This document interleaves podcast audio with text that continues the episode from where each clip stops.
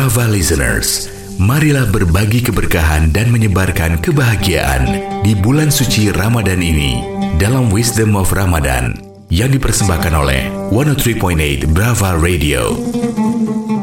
Assalamualaikum warahmatullahi wabarakatuh. Brava listeners, masih dalam program Wisdom of Ramadan di malam-malam terakhir bulan suci Ramadan. Saya Nadir Sahosen menyapa Anda semua dari kampus Monash University di Melbourne, Australia. Kita lanjutkan berbagi kisah dan hikmah. Kali ini kita akan fokus pada Lailatul Qadar. Ada pertanyaan, uh, mengapa kehadiran Lailatul Qadar disembunyikan? Kepastiannya disembunyikan oleh Allah Subhanahu wa taala. Tafsir Ar-Razi yang dikarang oleh seorang ulama besar Imam Fahruddin Ar-Razi mencoba memberikan jawaban. Menurut tafsir Ar-Razi, ketersembunyian, kepastian dari malam Lailatul Qadar adalah bentuk kasih sayang Allah. Karena jikalau diberitahu kepada umat Islam kepastian malam yang lebih mulia dari seribu bulan itu, tetapi pada malam itu ada umat Islam yang malah melakukan maksiat. Maka dosanya pun akan lebih dari seribu bulan. Nauzubillah min zalik. Karena Allah tidak ingin ada yang seperti itu melakukan maksiat di malam Lailatul Qadar. Maka Allah tidak berikan kepastian kapan datangnya malam Lailatul Qadar itu. Jadi ini sebuah bentuk dari rasa sayang Allah Subhanahu wa taala. Karena itulah disembunyikan kepastiannya uh, kenapa kemudian malam ini menjadi uh, lebih mulia dari seribu bulan? Uh, ada ulama yang berpendapat bahwa keutamaannya itu karena turunnya Al-Quran dari lahul mahfuz ke langit dunia. Dan peristiwa agung ini hanya terjadi sekali dan tidak berulang setiap tahun. Kemudian menjadi uh, pertanyaan, apakah kemudian malam Lailatul Qadar itu hadir setiap tahun?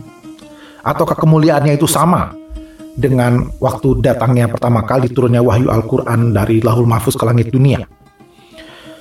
Kalau cuma sekali, buat apa kemudian Rasulullah menyarankan umatnya untuk mencari pada 10 malam terakhir di bulan suci? Para ulama uh, kemudian uh, juga berbeda pandangan mengenai uh, pada malam keberapa sih Lailatul Qadar itu kan hadir masing-masing punya riwayat uh, hadis yang berbeda, masing-masing juga menceritakan pengalaman spiritualnya, maka ada jawaban yang berbeda. Misalnya Imam Al Hasan Al Basri mengatakan malam ke-17. Uh, Anas mengatakan malam ke-19. Muhammad bin Ishaq mengatakan 21. Ibnu Abbas 23. Ibnu Mas'ud 24. Abu Zar 25. Ubay bin Kaab dan jamaah sahabat yang lain 27. Yang lain bahkan ada yang bilang 29. Nah perbedaan pandangan ini tentu karena uh, sungguh-sungguhnya mereka berusaha untuk uh, mencari malam Lailatul Qadar. Uh, kemudian ibadah apa yang uh, sepantasnya kita jalankan jikalau misalnya uh, kita berada pada malam Lailatul Qadar itu?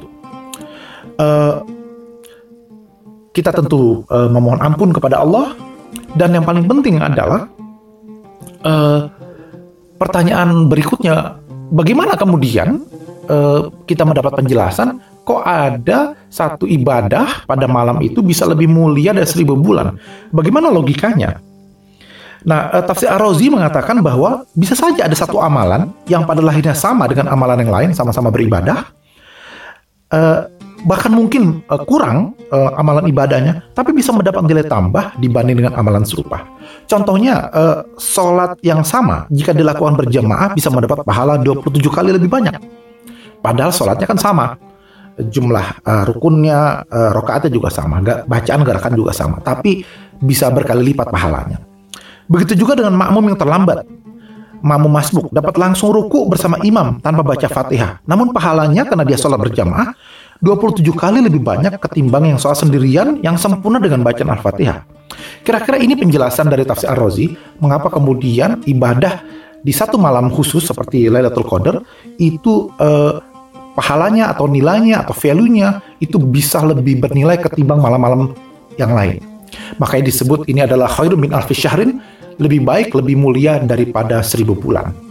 Mudah-mudahan kita mendapatkannya. Kita akan lanjutkan bincang-bincang kita mengenai hikmah dan kisah uh, dalam bulan suci Ramadan ini di malam-malam terakhir Ramadan. Insya Allah keesokan hari. Wassalamualaikum warahmatullahi wabarakatuh.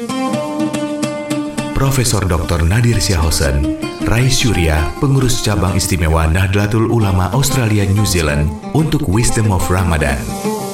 Wisdom of Ramadan dipersembahkan oleh 103.8 Brava Radio.